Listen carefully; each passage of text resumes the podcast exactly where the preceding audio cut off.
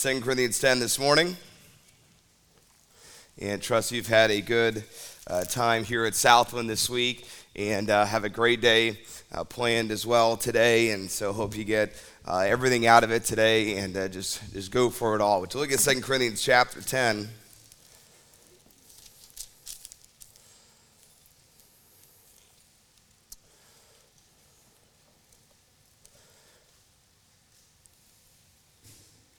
Let's see what the Bible says in verse 3. The Bible says, For though we walk in the flesh, we do not war after the flesh. For the weapons of our warfare are carnal, are not carnal, but mighty through God to the pulling down of strongholds, casting down imaginations and every high thing that exalted itself against the knowledge of God, and bringing into captivity every thought to the obedience of Christ. What I'd like to do this morning is I want to share a message entitled, entitling Shattering Sinful or Satan's Strongholds.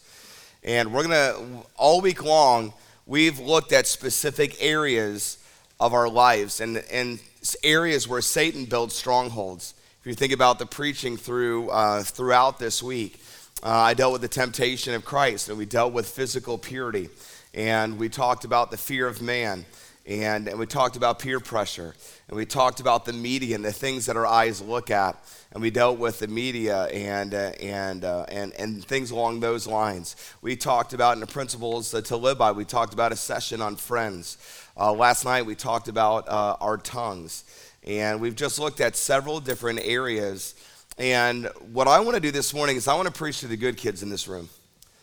I want to preach for a few moments this morning to some young people in this room you want to go home and you want to make a difference. Roy, I want to preach to you about how you can have victory over any sin habit in your life. And so, almost in a certain sense, if you were to come into my trailer, we were sit down on my couch, really, these would be things I would share with you how you can have victory over any sin habit in your life from start to finish. And I want us to take a look at, uh, we're going to take a look at several passages of Scripture. I'll have those up on the, on the PowerPoint as well. But I want you to realize uh, this morning, really, how you could go from failure to freedom, and you really can. And a lot of times there are certain uh, sin habits in your life. You think, you know what, I'm going to struggle with this to the day that I die. I'm never going to have victory, so why even try? And you know what the point is? There is not one patch of spiritual ground you ever have to surrender to Satan. You can have victory in any area. I don't care what it is. Do we not have a Christ who is sufficient enough? We do. And he can give you victory in any area. I don't care if it's pornography or if it's bitterness or anger or maybe if it's your music. I don't care what it is. You can have victory in every area of your life. You can move from failure to freedom. You can live for God. You really, really can. And I want us to look at these passages of Scripture as we consider this area of shattering Satan's strongholds. Father, would you help us this morning? When I realize we come to the end of the week like this and maybe we're tired and and but Father, I pray you would give us grace this morning. Would you help us to understand this most important message that, Lord, we've been really uh, setting up for as we've progressed throughout the week? And I pray that you would uh, just do your wonderful work in hearts. Would you send strong conviction? Lord, today, would you allow your word to make sense? Would you, oh Lord, just resonate the truth of your word with the hearts of the young people? Lord, give them hope, Lord, that they can go home and they can live for you. Lord, we do thank you for what you'll do. We pray this in Christ's name. Amen. Really, I've enjoyed being with you this week. And uh, so, what I did uh, yesterday is we went into Shreveport, and uh, I went to the local Porsche dealer and to the local uh, uh, local uh, Cadillac dealer, and I struck a deal with them. And during chapel today, they're going to be delivering in the parking lot here at Southland. They're going to be delivering brand new Porsches and brand new Escalades. And uh, there's going to be a variety of different colors or trim packages. And uh, really, uh, you could go outside, you can pick whichever one you want. And if you could drive it home, it's yours. Now, you're going to say one of three things really today. Uh, you're going to say, well, number one, that dude is a rich evangelist. Or number two, that guy's lying. Or number three, he's using a hypothetical illustration, and it's the last. I'm not a rich evangelist and I'm not lying, but this is my message. I can do what I want. So let's say after chapel, you go running out there and you're like, oh man, if I were you, I'd go for the Porsche. You know, you go running out there, you're like, oh man, this is awesome. And, and, and, and, uh, and you go running out there and maybe there's a convertible Porsche and you just jump over uh, the door. You don't even open up the door and you land down in that soft Italian leather. You're like, oh man, this is awesome, you know? And you're kind of taking the gears, kind of going through the gears a little bit. Man, it's decked out. It's got got everything, you know, uh, equipped with Bluetooth, satellite radio. The car's going to make you a latte if you want one. You know, I mean, it's just got everything there is to have on a car. And man, you're just like, oh, this is awesome. You reach down and turn the car on, but there's no keys in the car. You come back in and said, hey, preacher, what gives? You just told me you give me a new car. I said, if you drive it home, it's yours. I never said I'd give you the keys. Now, I'm imagining, I would imagine after chapel here at Southland, we would have teenagers in the parking lot at Southland Christian Camp hot wiring Porsches. And if you know how to hot wire a Porsche, I'll talk to you after the service. Maybe I can learn and then I can get one. No, I'm just kidding. But, uh, but you know what? If you don't turn on the key and turn, or you don't turn the key and turn the engine on, you're not going to go anywhere. The car is going to stay parked right where it was the last time that the engine was on. What I'd like you to think about this morning, think about your life just like a car. And really, what I'm going to share with you this morning is I'm going to share with you an engine truth. How do you get the engine on? There are two sides to your growth in Christ your sanctification, that's your growth in Christ. There is a divine side. God, God is the one that has to help you. You have to live the Christian life in the power of God, and you can't do it in your own strength. So there is a divine side, but there is a human side. God is not going to do for you what He expects you to do for yourself, and He's given you commands. And so there is a divine side, and there is a human side. It's like the same coin, but there's two sides to the same coin. What I want to share with you to begin with, I'm going to share with you the engine truth. How do you turn the car on? How do you get the engine going? And then, just like a car, imagine if it were a stick shift and there were five different gears to that car. By the way, it's one of my favorite cars, a Porsche there. And uh, your life is just like that car. And it's got five different gears. And so I'm going to share with you five principles how to handle any sin problem. How many have ever driven a stick shift? Can I see your hand? Okay, there's a lot of you. I have a semi truck that we pull our uh, uh, that we pull our fifth wheel with, and our fifth wheel is 57 feet. With our truck, we're 80 feet front to the back. I have 13 gears in my truck, and uh, man, I'm, I'm I'm already gone through seven gears by the time I get to 35 miles an hour. You know, I'd hate to think how many times I've shifted, and. But you know what? If you've ever driven a stick shift, you can go to gear one and then go to gear five, right? Yeah, you're going to stall out. You can't skip the principles. You need all five of them if they're going to work. And so I want to share with you what I like to call the engine truth.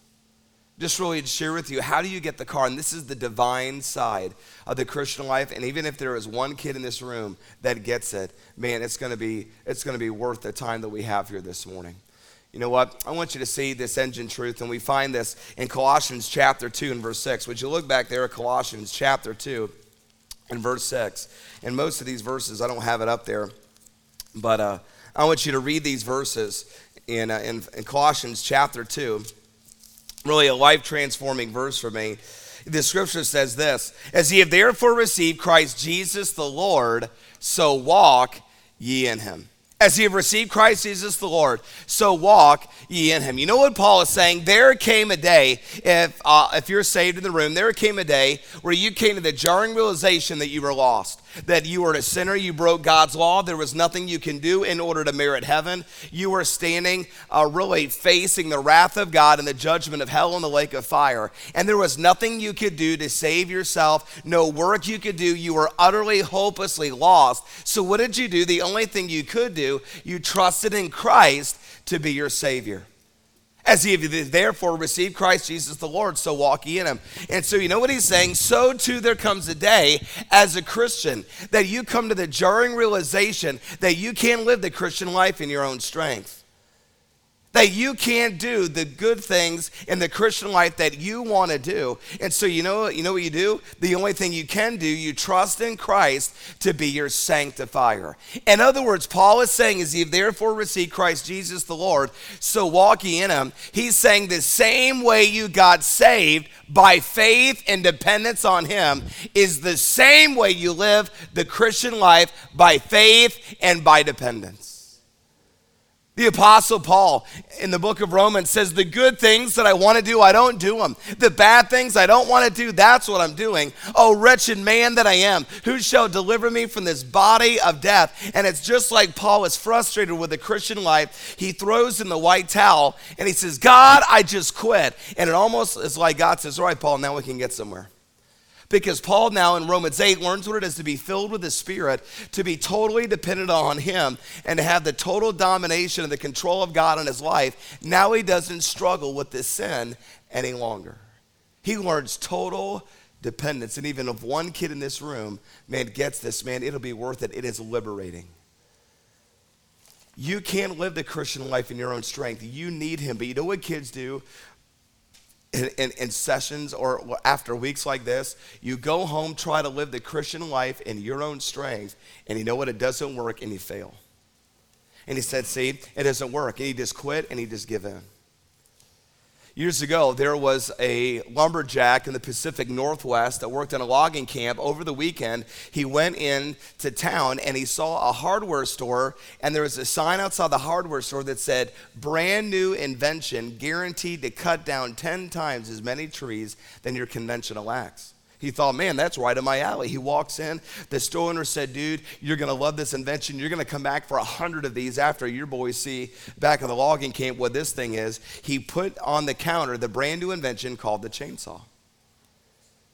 Well, 100% money back, man, he, I guarantee he can't go wrong. So he gr- bought the chainsaw, goes back to the logging camp filled with eagerness, excitement, anticipation, how this new invention was going to change everything.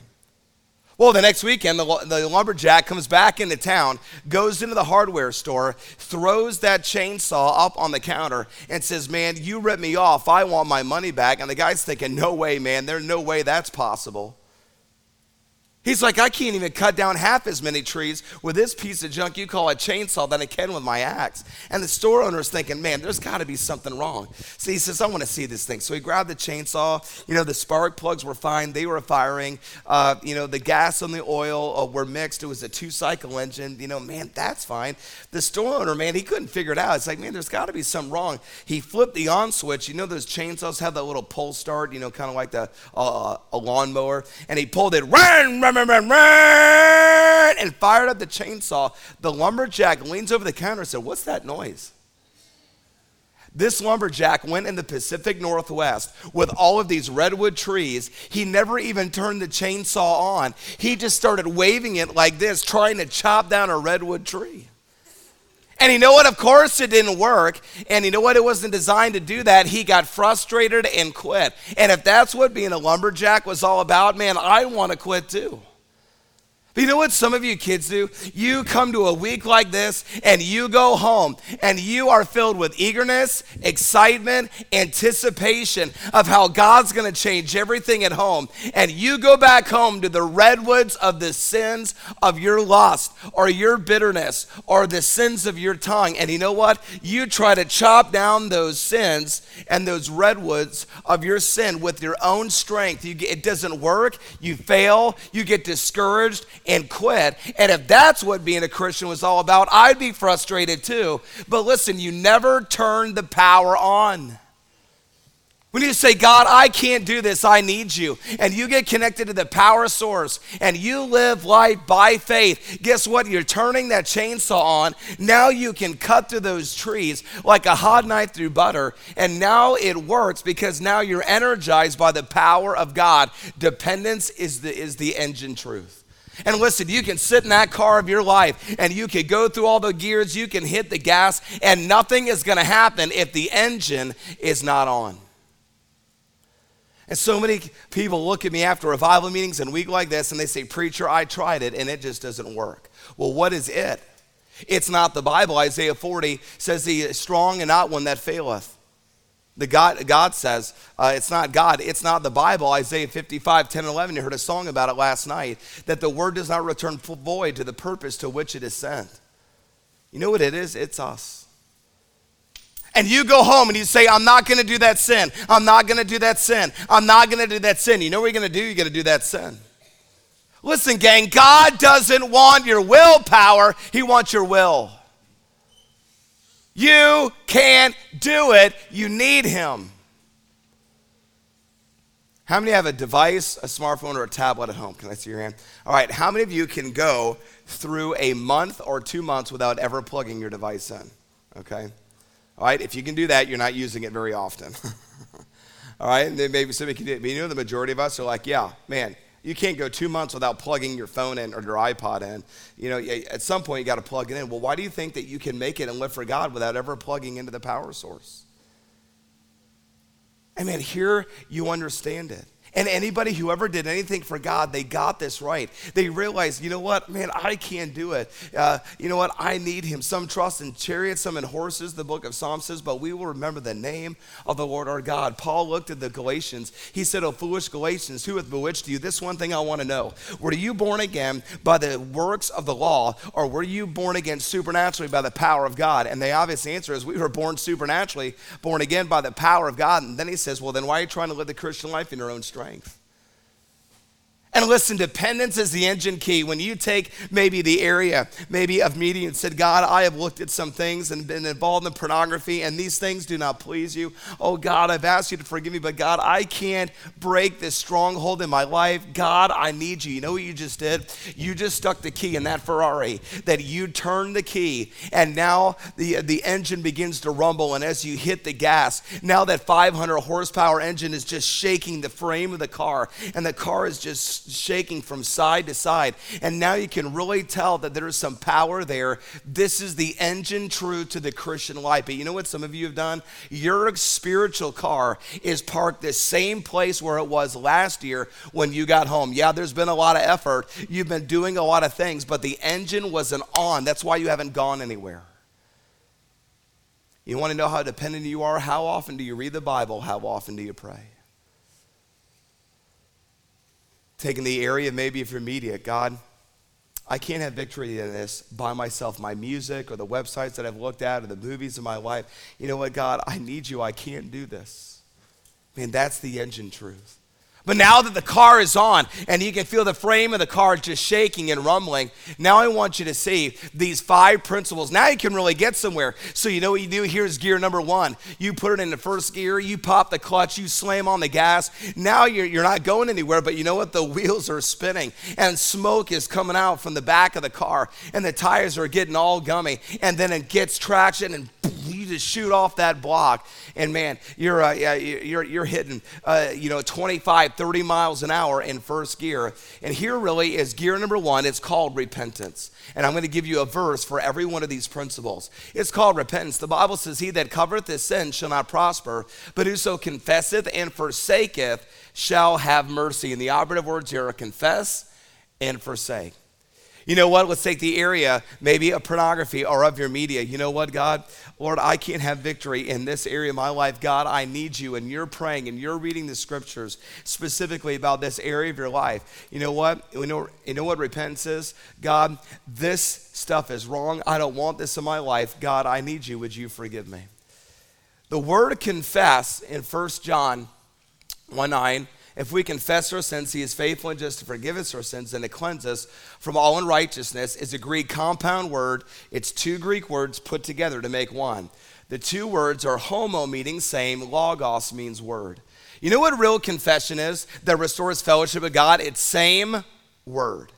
In other words, it's saying the same thing about your sin that God says about it. It's taking sides with God against yourself. You know what? A lot of times we try to whitewash our sin and we try to make it look like we weren't as bad as we really were. I remember one kid, he walked out uh, of an invitation and I said, What is God dealing with you about? He goes, You know what? I just need to witness more. I said, Do you need to get saved? He went, Yeah. I'm glad I asked, you know. But you know what a lot of times teenagers do?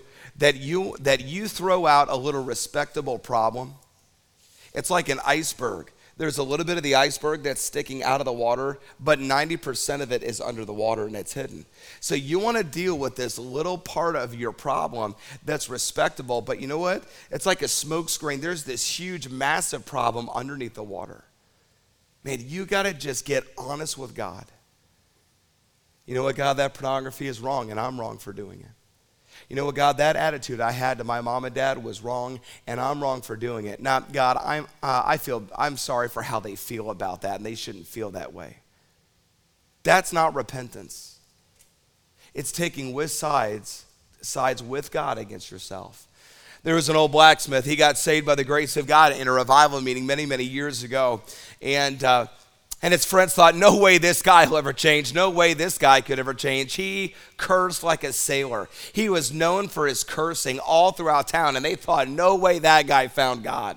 So his friends decided to go down to the blacksmith shop on Monday morning, and as soon as this would wait outside, and as soon as he would curse, they would run in, throw it in his face, and said, see, we proved it. You can never change. And so this the lumberjack, the lumberjack, the, uh, the blacksmith came in at about 8 o'clock. Sure enough, by 8.15, he brought down a large hammer right on his thumb and he just let out a blue streak. He cursed up one side, down the other. If there's anything that'll test your sanctification, it's hitting your thumb with a large hammer.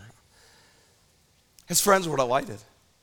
They threw open the door, they ran in, but you know what they found? They found an old blacksmith doubled over in the sawdust and he was weeping. And he says, Oh God, I never want to curse again. God, that's wrong. And I'm wrong for doing it. God, would you forgive me? Oh, God, I never want to curse again. God, that's wrong. And I'm wrong for doing it. God, would you forgive me? That's First John 1 9 confession. That restores fellowship with God. Here's the question When was the last time you had a session like that with Him? Some of you went out in the dining hall after the messages, and maybe some of you had that. That's confession. Two ideas in repentance is admitting your sin and abandoning it. Confess and forsake. God, I'm wrong for doing that. God, would you forgive me? But I don't want that in my life anymore. Abandoning your sin is not, oh God, would you forgive me? And I'm going to go commit this sin. I was preaching in Mobile, Alabama. A guy looked at me and says, Ron, I was so drunk and high two weeks ago, I don't even know where I was. But he says, I'll tell you how I got there. Last year, I got right with God about music in my life. I had 20 CDs that did not honor God. I threw away 19 of them, but I kept one. He said that one CD brought me right back into the same lifestyle. You know what? He didn't abandon his son. Listen, if you struggle with pornography, it's not going to help for you to have a device that's on your nightstand with full Wi Fi capability you can go to any website you want without any accountability. That's not going to help you. Of course, you're going to go back to it. You're making provision for your sin. That's not abandoning your sin. And we're going to take a look at that in just a minute. You know what? Oh, God, forgive me for some of the things that I've done with my girlfriend or my boyfriend, but you continue to date, you continue to get alone with each other. Of course, you're going to go right back to it. It's not abandoning your sin. That's you just feeling guilty and you salve your conscience and say, God, would you just forgive me? And I just want to keep doing what I'm going to do. And that's not repentance. It's a change of mind. God, I don't want this in my life anymore. And you know what? Most of you, you got self destructive, sinful habits that the devil has built in your life. And most of you, you know what? Really, if you're saved, you don't want them there but you don't know how to beat it. You know what the first step is? It's repentance. God, I don't have enough strength to deal with this bitterness or this anger or this pornography or my music. You know what, God, I need you. I'm going to be in your word every day. God, I'm praying. God, I need you to help me. That's dependence. God, this this uh, this anger and bitterness is wrong, and I'm wrong for doing it. God, would you forgive me? I don't want this in my life anymore. That's repentance. And so now as you put in, you know what? I just got to do something real quick here. So now you're going to put in the gear, and now you're going to go. Now you're going to go to. Uh, and now you're going to go to it to our second, to our second principle. Hang on a second. Sorry.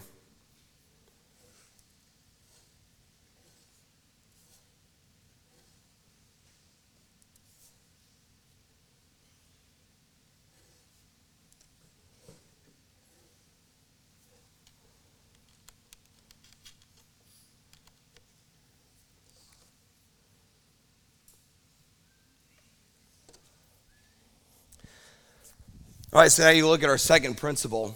Oh, you know what? That's not right either. Hang on a second. Sorry. This just take a second.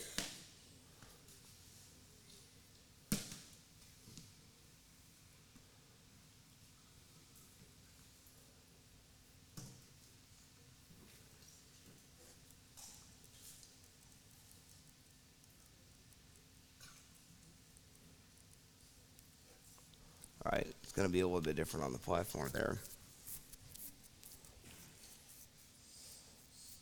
Okay. It's going to look just a little bit different. But we come to our second, uh, here's the second gear, and it's called restitution. And notice what Paul said Herein do I exercise myself to have a conscience void of offense toward God and toward man. It kind of can't see because it's in the red, but it says toward God and toward man. You know what restitution is? You know what? It's not just enough for you to be right with God, but you know what Paul said? This is how I exercise my conscience to be right with every person on the face of this planet. In other words, for you to make your sin right with whoever your sin affected. To have a conscience void of offense toward God and toward man. Let's say that you have that pornography in your life and your mom and dad don't want you to have pornography in your life and they've laid some rules down against it and you know that that would displease them. You know what? You're not going to be right with God until you go back and make it right with a mom and dad. Hey, you cheated in school. You're never going to be right with God until you go back to that teacher and you make it right with them. I was preaching in Hawaii several years ago, and there's a guy that came forward, and God was dealing with him. His name was Seth. He said, Every summer, my family and I, we leave Hawaii. We go back to West Virginia. And secretly in my mind, I'm thinking, what would possess anybody to leave Hawaii and go to West Virginia for a month? But, you know, to each his own, you know. And, uh, and he says, I get involved with the wrong crowd, the drinking, the immorality, the drugs. And I said, Let me guess, you've prayed to God a thousand times for him to forgive you, and it still doesn't feel right. He says, Yeah, how'd you know? I said, Seth, your mom and dad let you look at pornography, be immoral, do drugs, drink? He said, No, they've told me never to do that stuff. I said, Have you ever made it right with them? And he just looked at the floor. There are some of you, you prayed to God a thousand times for Him to forgive you, but you've never made it right with whom your sin affected and who you sinned against. You know, Jesus made another statement here in Matthew chapter 5. He said, Therefore, if thou bring thy gift to the altar, and there rememberest that thy brother hath aught against thee, leave there thy gift before the altar, go thy way, first be reconciled to thy brother, and then come and offer thy gift. That has the idea of someone is sacrificing at the altar and, and for sin, and they remember that they have something wrong with somebody else. He says, Leave the gift, go find that guy, make it right with them, then you can come back. You know what he's saying? You have to be right with whoever your sin affected. Now, this scope of your sin determines the scope of its confession. Listen, guys, it doesn't help you to walk up to some girl and says, "You are really pretty. I lusted after you." That doesn't help her. That doesn't help anybody. That was a private sin, and that's not something that you need to talk about uh, really with that person. But you know what? If I were to get up here and says, "You know what? Mike Herbster is an absolute moron. The director of this camp, he is a jerk. You wouldn't believe the things that he says behind other people's back." And I just stood up here and just ripped him up one side, down the other, slandered him, gossiped him. Now, none of those things are true that I just said. But you know what? It wouldn't be enough for me to walk out of the building and said, Hey, Mike, you know what? I said these things about you, and I want you to forgive me. Because the scope of my sin was public. I slandered his testimony to you. I need to come back to you, and I need to make that right. But it's not enough for you just to be right with God. You need to be right with the people that you sinned against. Herein do I exercise myself to have a conscience void of offense toward God, man. You know what that means? There's some kids in this room, you're never going to be fully right until you go back home and you make some things right with a mom and dad. And you know I'm shooting it straight. With some of the things you've done behind their back, you know they don't want you to do. You say, Ron, if I tell them what I've done, I'm going to be in trouble. You're already in trouble. These are steps on the way out. You know, I remember I high school, God broke me. I told my mom things that you would be embarrassed to tell your mother. But you know what? I was never going to be right with God until I made it right with Him. You've got to have restitution. It was in a meeting not long ago, and a girl stood up. She says, Listen, if you're not right with your parents, you need to make that right as soon as you can. My mom died last week. I've got so many things that I need to make right with her. But she's gone, and I can never do that now. Don't waste your time, she said. If there is something that is not right, listen, you know, know how long you have with each other. You've got to make it right now. And I'm going to be carrying these burdens and these weights. Now, obviously, God knows that she can make some things right with her mom, that she wants to. And, and I, certainly, God understands that, and He knows that. Who is it this morning that you need to make some things right with? Have you stolen something and you have something in your possession that doesn't belong to you, that belongs to somebody else, and you not only need to ask God to forgive you, but you need to return it and make it right? Have you stolen from a store? Have you cheated in school? You need to make it right with that teacher. You never fully be right with God.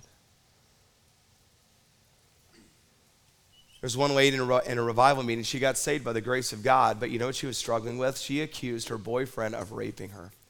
Her boyfriend never touched her. She was so mad and angry at him, she used that allegation and the legal system as a tool of revenge against her boyfriend. They took him, convicted him. She gave a testimony, uh, you know, in court. They convicted him and sent him to jail. And you know what she was struggling with all week long? He's in jail because I lied. I'm a Christian now. And the Spirit of God was convicting her about it. She goes, You know what, man? But if I make that right, they're going to take him out of jail. They're going to throw me in jail. That guy's a jerk. He deserves to be in jail. He, he didn't do anything wrong, unnecessary to be worthy of jail. But she tried to rationalize it, and all week long, she was wrestling. Finally, at the end of the week, she thought, I'd rather be behind physical bars than be behind the bars of my conscience. She went back to the authorities. She says, You know what? I, I'm a Christian. I got saved by the grace of God this week. And God is dealing with me that I need to make this right and I need to tell the truth. That man never touched me. I lied under oath. He never touched me. He never raped me. They did exactly what she thought. They brought him out of prison. They put her in prison. But do you realize she is out of jail this morning, right with God? God's power on her life, God greatly using her. It's called restitution. Evangelist John Goetsch, many years ago, he. Uh, he was in a, he was in a meeting and he was preaching and nothing happened in the meeting. It was Thursday of that week. Nobody gotten saved. Nobody got right with God. I mean, it was just like preaching to a wall. He was in a park across the street and he said, God, what's going on this week? God, is it me? And as soon as he said, Is it me? that one thing came up. Have you ever prayed to God, show me anything in my life that doesn't please you? And that one thing keeps coming back up. You know that one thing you're afraid to make right, and you kind of rationalize it away, and you just kind of throw it in the prison of your past. You know what it was for John? He had cheated, I think it was in a Greek class on a test. And God was convicting him that he needed to make that right well, I would have made an A anyway, or whatever this rationalization was. And maybe he could have got, got kicked out of Maranatha uh, where he went to school. Maybe he got, a, got, could have gotten kicked out for that. So he just threw it under the carpet. But you know what? He was trapping himself in the prison of the past. Finally, year after year, for a couple of years, God was dealing with a vow that it says, you know what? Man, I am tired of running. I don't care what it takes. I need to get right. He went inside of the church. He got on the phone. He called his professor at Maranatha Baptist Bible College, now university now. And he said, hi, brother and so and so, this evangelist, John Goetsch. He goes, oh, John, how you doing? He said, well, I'm in a revival meeting and I need your help. He said, sure, anything I can do. He said, I had you for a class. I remember that. You did very well. He said, God's convicted me about this many times, and I've been afraid to make this right, but I am tired of running. I have got to make this right. He said, I cheated on that final exam or on that test. He said, I'm prepared to return my diploma to the school. I am prepared to return to the school and retake the class. I'll do whatever I need to do, but I've got to make this right. He took care of things with the school on the phone, and there were some consequences. He walked into the service, he started to preach, and after 10 minutes, it was almost like the Spirit of God said, John, shut your Bible, get out of the way. He, he said, This has never happened to me ever since in my ministry. He preached 10 minutes, he shut his Bible. He gave the invitation, and the people responded for over an hour. Walking an old fashioned aisle, people getting saved, people getting right with God, and you hear me. God blew that meeting wide open because there was one. It was him who said, God, is it me? And he was just willing to make restitution. And you know what? The power came back. Listen, I realize what I'm telling you, it's not easy. In fact, you know why God makes it hard for you to go back and make some things right with your mom and dad, a teacher, or maybe even the law? Because when you're tempted to do it again, you'd be like, that was a train wreck the last time. That's the last thing I want to go through again. And it'll keep you from doing that same sin again. That's why He makes it so hard. But there are some of you, you are covering sin right now. And you can pray to God a thousand times. But you know what? If you're not making restitution, you're not fully right. Who is it that you need to go back and you need to make some things right with when you get home? Maybe some of you, need to call a mom and dad, maybe even today. God, I don't have enough strength and power to conquer pornography in my life or anger or bitterness. God, I need you to help me. God, these things are wrong, and I'm wrong for doing it. I don't want these in my life. Mom, dad, I've been involved in pornography, or I've been so angry and bitter at you, and God has convicted me about this. This is wrong. And I, I've asked God to forgive me, and I'm asking you to forgive me, and I need to make this right. That's restitution. But boy, now you come to gear number three. You put the, the clutch in, you put it in gear three, you pop the clutch, you're doing 60 miles an hour. You pop the clutch, slam on the gas, you're laying rubber in third gear at 60 miles an hour. The back of the car, fishtails to the side. You're doing everything you can to keep it on the road. Man, you're really flying now. You've got some speed. And you know what? Here is the third principle it's called radical amputation. Radical amputation. And here are the verses in Matthew chapter 5 and 29 and 30. And if thy right eye, offend thee, pluck it out and cast it from thee, for it is profitable for thee that one of thy members should perish, and not that thy whole body should be cast into hell. And if thy right hand offend thee, cut it off and cast it from thee, for it is profitable for thee that one of thy members should perish, and not that thy whole body should be cast into hell. Now, listen, God's not telling you to pluck out your eye or physically cut your hand off. There was one preacher, he was preaching on this passage. He was preaching the paint off the walls, if you know what I mean. He was just going to town. He said, If your right eye offend thee, pluck it out. He had a glass eye. He reached in, took it out, and he rolled it down the center aisle of the church. They're like, that dude means business. Man, he's not fooling around. All right, it's not telling you to go home and to cut and be involved in cutting and do all that stuff. You know what it's saying? Listen, here's the simple principle Jesus is saying, make it impossible to commit that same sin again. Years ago, Aron Ralston, true story, was backpacking in a Utah canyon. An 800 pound boulder came collapsing down, pinning his hand to the canyon wall. He was trapped there for a number of days without food and water. Tom Brokaw did a documentary on this. Later, Hollywood did a movie, 127 hours, on this true story. But he was pinned to that canyon wall. He couldn't free himself. There were days without food, without water. He probably etched his social security number into the rock where he was trapped because uh, after the wild animal, he died, and after they ate him, you know, they didn't know who, who, who that was there. And, and so he might as well tell him. Finally, he re, after 127 hours, many of those without food or water, days that he reached a point of desperation he's never known before. He took out his penknife, sharpened it on the canyon wall, and he started to cut through his own arm. He said, cutting the flesh away, that was the easy part. He came down to the bone, and there was the nerve that was right next to the bone. He would touch the nerve. He was like, fire just shot up my arm. He gritted his teeth, he cut that nerve. And then there are two bones in your wrist that connect your arm to your hand. Using his body weight as leverage, he fell back and it snapped those two, hand, those two bones, but now he was free.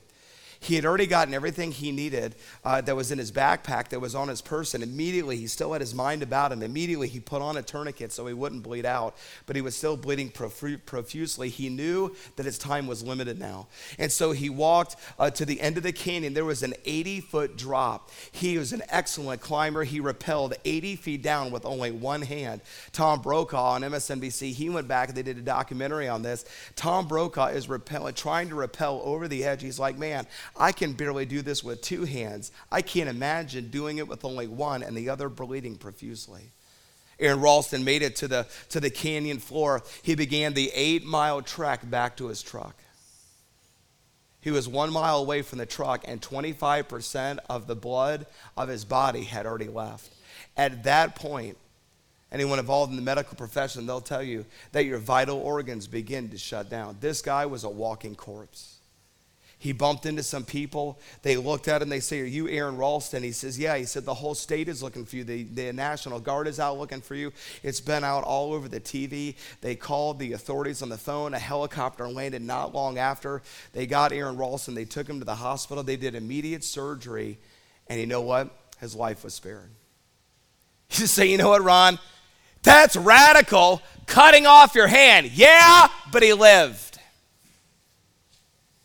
And you know what some of you do? If for you to live spiritually when you go home, you know what? If you can't control the internet, guess what? You need to hand your parents your tablet, your smartphone, your computer, and not get online for two months. That means no Instagram, that's no Twitter, that's no social media, that's you not getting online for two months. You say, Ron, that's radical. Yeah, but you live. Don't worry, you'll make it. I went to college before Al Gore invented the internet. You can live, it's possible. You know what? If you can't control your music, just uninstash the radio uh, and leave bare wires hanging in your dash in your car. You say that's radical. Yeah, but you know what? You're going to live.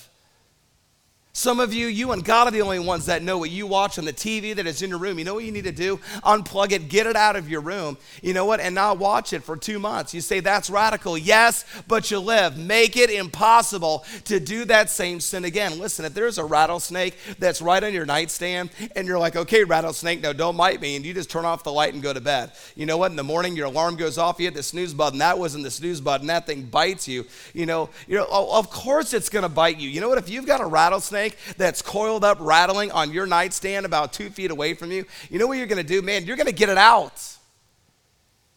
Why don't you do that with your sin? Man, you got the junk maybe that's sitting right there on your nightstand with the internet and with the pornography and all that stuff, you know, or maybe you're hanging out with the wrong crowd, you know what? Make it impossible to commit that same sin again. Stop hanging out with that crowd. You're in a dating relationship and some things have gone on that have not honored God. You ought to break it off today. You know it in your heart, kind of hard to fool around when you're not hanging out with each other. I was preaching down in Florida, in Fort Myers, Florida, Christian school of over 600. There was a guy that walked out as I was giving the invitation. He walked out to his car he smashed over $600 worth of music, and you should have seen the smile on his face. He says, Now I'm free. It's called radical amputation. Get it out. Make it impossible to commit that same sin again. Kind of hard to listen to a CD what's in a thousand pieces. Now, if you have an iPod or you have a device, you don't need to smash that and destroy it. But you know what? Give it to your mom and dad. You need or wipe it clean. You know what? It's called radical amputation. I was I, after I preached at a camp there was a pastor that called me on Monday after the camp was over, and he said, Ron, what in the world did you do to those kids? And I thought, where is this going? He said, they came home and they wanted to have a testimony service on Sunday morning. He said, at times they've asked to do that, and so I, uh, I put a little garbage can, you know, there on, on, the, uh, on, on the platform of the church. He said, Ron, when I asked the young people to come forward if they had any testimonies, he said they brought so much sinful junk. We filled two 55 gallon drums full of pornography, full of wicked movies, all kinds of stuff. And one by one, they gave testimony how God was delivering them from the strongholds that was in their life in the middle of that service, one, one old man, he stood up, he walked all the way to the front, he reached into his front pocket, he pulled out a pack of Marlboro cigarettes, and he said, If God can deliver these young people from their vice, I know he can deliver me. And he threw it in. One by one, some of the adults started to stand up and they came down to the altar and they started getting right with God. And God blew that thing wide open. He said, Ron, you should have been there. I was having lunch at my house. After the service, there was a girl that knocked on my door. She's 23 years old. She says, I was in that service this morning and I saw what God was doing and God broke me. And you know what? I have been in a wrong relationship. I need you to come help me kick this guy I'm not even married to, kick him out of my apartment. And you know what? I need to get saved. God is dealing with me. And God blew that thing wide open. You know why they had freedom? It was called radical amputation. When people got saved in the book of Acts, the Bible says they burned their book of curious arts. It was a year's wage to buy one of those books. And you know what they said? God has delivered me. I don't want to go back to that. And they would burn it. Now, listen, if you have something in your possession that's causing you to sin and it's your friends, listen, you need to give it back to them. Don't burn and destroy your friend's stuff. But listen, if you've got wicked stuff that is causing you to sin and it's yours, don't give it to somebody else. That's like giving the rattlesnake on your nightstand to your neighbor.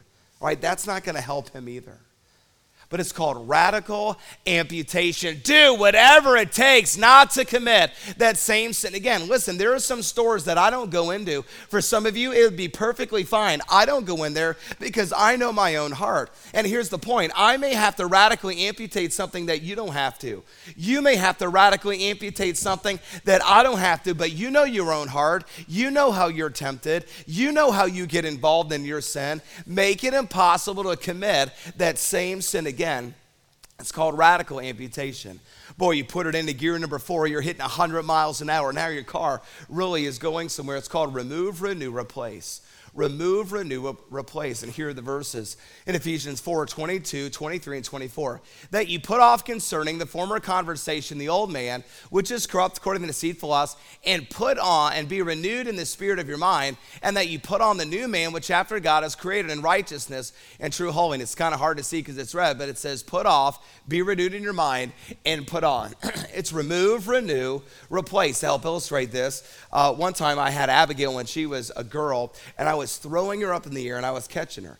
And she would kind of laugh and giggle. She was just a little girl. And I would throw her up in the air again and I would catch her and she would laugh and giggle. And I threw her up again. And when I caught her, the contents of her stomach said, Watch out, man, I'm coming out. And she threw up right in my mouth. I mean, this was the grossest thing I've ever been involved in. It was like projectile vomit, not one drop on the ground. It's like, you know, I mean, it's like warm, rancid. There's chunks just flowing down. Man, I put her down. I spit it out. I swallowed a bottle of Listerine, you know. what? and I mean, it was great. Now, here's what I didn't do. She barfed all over my shirt, all over my pants. I didn't say, hey, I'm going to go cruise the mall. And I started going down the mall. Hey, man, what's going on? You know, hey, how's it going? These flies are following me all throughout the mall. I go in to a, I go into a, to a store and I buy a pair of socks. And he's like, dude, you need a new shirt too. You know, oh, that's a chunk. I'm saving it for later, you know. And, uh, and, and you know why I didn't do that? Because it was gross. It was disgusting. You know what I did? I took my shirt off put it off. I put it in the washing machine, wash it, and I got a new shirt and I put that on. It's remove, renew, replace. You know what? Get the junk out of your life. That's radical amputation. That's repentance. That's abandoning your sin. Get it out, destroy it, make it impossible to commit that same sin again. Be renewed in the spirit of your mind. This is what we were talking about after Matthew chapter 4. It's called memorization and meditation of the word and mastering it. You know what? You struggle with pornography, five verses on pornography, memorize them. Write them on a note card. Ask your counselor they'll be able to help you find verses. You know what? You struggle with bitterness and anger, five verses on that. You struggle with your attitude to your mom and dad, five verses on that. Be renewed in the spirit of your mind. Four times the New Testament says, Be renewed in the spirit of your mind. Three of the times, the Spirit of God is the direct object. You know what that means? He is the one who does it. And listen, you got to get the word into your heart, into your mind, and wash out this junk and be renewed. You know, the Bible says, Be not conformed to this world, but be transformed by the renewing of your mind. This is where the key is. You got to be programmed. That's Philippians 4 8. You know, think on these things. You want your mind programmed to what the Word of God says, not what the world says. Garbage in equals garbage out, but you get the Word of God in that'll actually change you remove, renew, replace. This is why you memorize scripture while you're here. We want to get you into that habit. But then it says replace, and this is important. you know how many times I threw away my rock music? I was even in Bible college. And I would go right back to it over and over and over again. You know why? I never replaced it. Your life is like a vacuum. If you take something out, it's going to suck something back in. Listen, if you stop hanging out with the wrong kind of friends, memorize five verses on friends, you've got to start hanging out with right friends, or you're going to go right back to the old ones. You throw away music out of your life, memorize five verses on music. If you don't replace it with godly music, that's why you go right back to the wrong music. That's why here we have a ton of godly music in the bookstore. That's why you eh, that's why they do that. Man, download it off I did. There's a lot of godly music that, that, that you can find. Your counselor would, would love to help you with that. You've got to replace it because if you never replace it, you're going to go right back to it. You know what? Stop using the time watching the movies that are wrong and the pornography. Replace that time with doing something that's godly. You've got to replace it. Do you get what I'm telling you? Remove, renew, replace. You know what? Again, whole messages could be preached on each one of these, but now you're in gear number five. Man, now you're hitting 180, 190. The front of the car, obviously, you're on the Autobahn. Uh, at the front of your car, you know, is coming up off of the ground. You got to tap the brakes and get it back down. I mean, you're really cruising now. Notice gear number five is called rebuke, simply accountability. Ecclesiastes 4 9 through 12 and, you know, in our, in our scripture here, um, it talks about having accountability. And it talks about uh, two are better than one because they have a good reward for their labor. For if they fall, the one will lift up his fellow. But woe to him that is alone when he falleth, for he hath not another to help him up. Imagine if you're at the Grand Canyon and the trail gives way and you grab onto a root branch and you're hanging there and now it's a mile drop down. Woe to him that is alone. Man, how much better is it if there's somebody there to give you a hand and to help you up? Boy, and if you have three, that's even better. Notice what it continues to say. Again, if two lie together, then, then they have heat. But how can one be warm alone? My brother in law, he lives in Fairbanks, Alaska. You know what the military teaches you in Arctic survival? The very first thing that you got to do is that you got to get out of the elements. You got to build a shelter, get out of the wind. But if you have two of you, you huddle together because you can work off each other's body heat. Your chances of survival are very low if you're by yourself, but your chances of survival multiply exponentially if there's another person with you. And that's, and that's what the scripture is saying. It's saying eh, if two lie together, then they have heat. And, and, how can one be warm alone? And if one prevail against him, two shall withstand him. You know what? In other words, if you're in some fight and one guy is winning the fight, man, if you've got somebody else that jumps into the fight, man, two is always better than one. And a threefold cord is not quickly broken. You know what we're talking about? Accountability. Let's say that you struggle with music, or let's say that you, uh, and, uh, and you know what? You go to your youth pastor, and said, you know what? God had dealt with me about my music this week. I can't do this in my own strength. I need God. I've been in His Word. I've been praying. I'm asking God to help me. I don't want that wrong music in my life. I've asked God to forgive me. I don't want it in my life anymore. I've gone back to my mom and dad. I've been going behind your back, listening to music and doing some things that do not honor you. You've told me not to do this. I've asked God to forgive me. I need you to forgive me. You've taken your iPod, you've wiped it clean, you've thrown out some of your other music that you know doesn't honor God. You know what? You've memorized five verses about music. I've actually replaced and loaded my iPod or my device with godly music. And you know what, youth pastor? I just want you to keep me accountable. You know what? Every Wednesday, would you ask me how I'm doing? Man, you're going to have to break out a defibrillator to resuscitate a man off his floor of his office. He's like, Praise God, half the work's already done. I remember when I was in seminary, I had an accountability partner, and, uh, and you know what? He would call me every Tuesday. And you know what would happen when you're tempted to do that sin? You think, you know what? My accountability partner is going to call me. Either I'm going to have to lie or not answer the call or tell him what I've done. Man, I don't want to do that. I'm not going to do it. And, and you know what? Having accountability helps. Two are better than one. Now, listen, your accountability partner doesn't need to be someone that's your own age that struggles with the same thing because now you're not good for each other. All right, you need an older, more spiritually mature person that has navigated these waters before that can help you.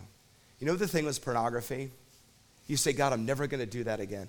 It is very rare, ever, somebody ever gets victory by themselves. You need accountability. You need help. You need somebody asking you the hard questions. Hey, what did you look at last week on your computer? Hey, have you looked at pornography in the last two days? You need someone asking you the hard question. You know what kids say all the time? You say, Mom and Dad, you know what? I just need privacy. I don't mean to be unkind, but there's not one teenager in this room outside of hygiene and getting dressed that you need privacy.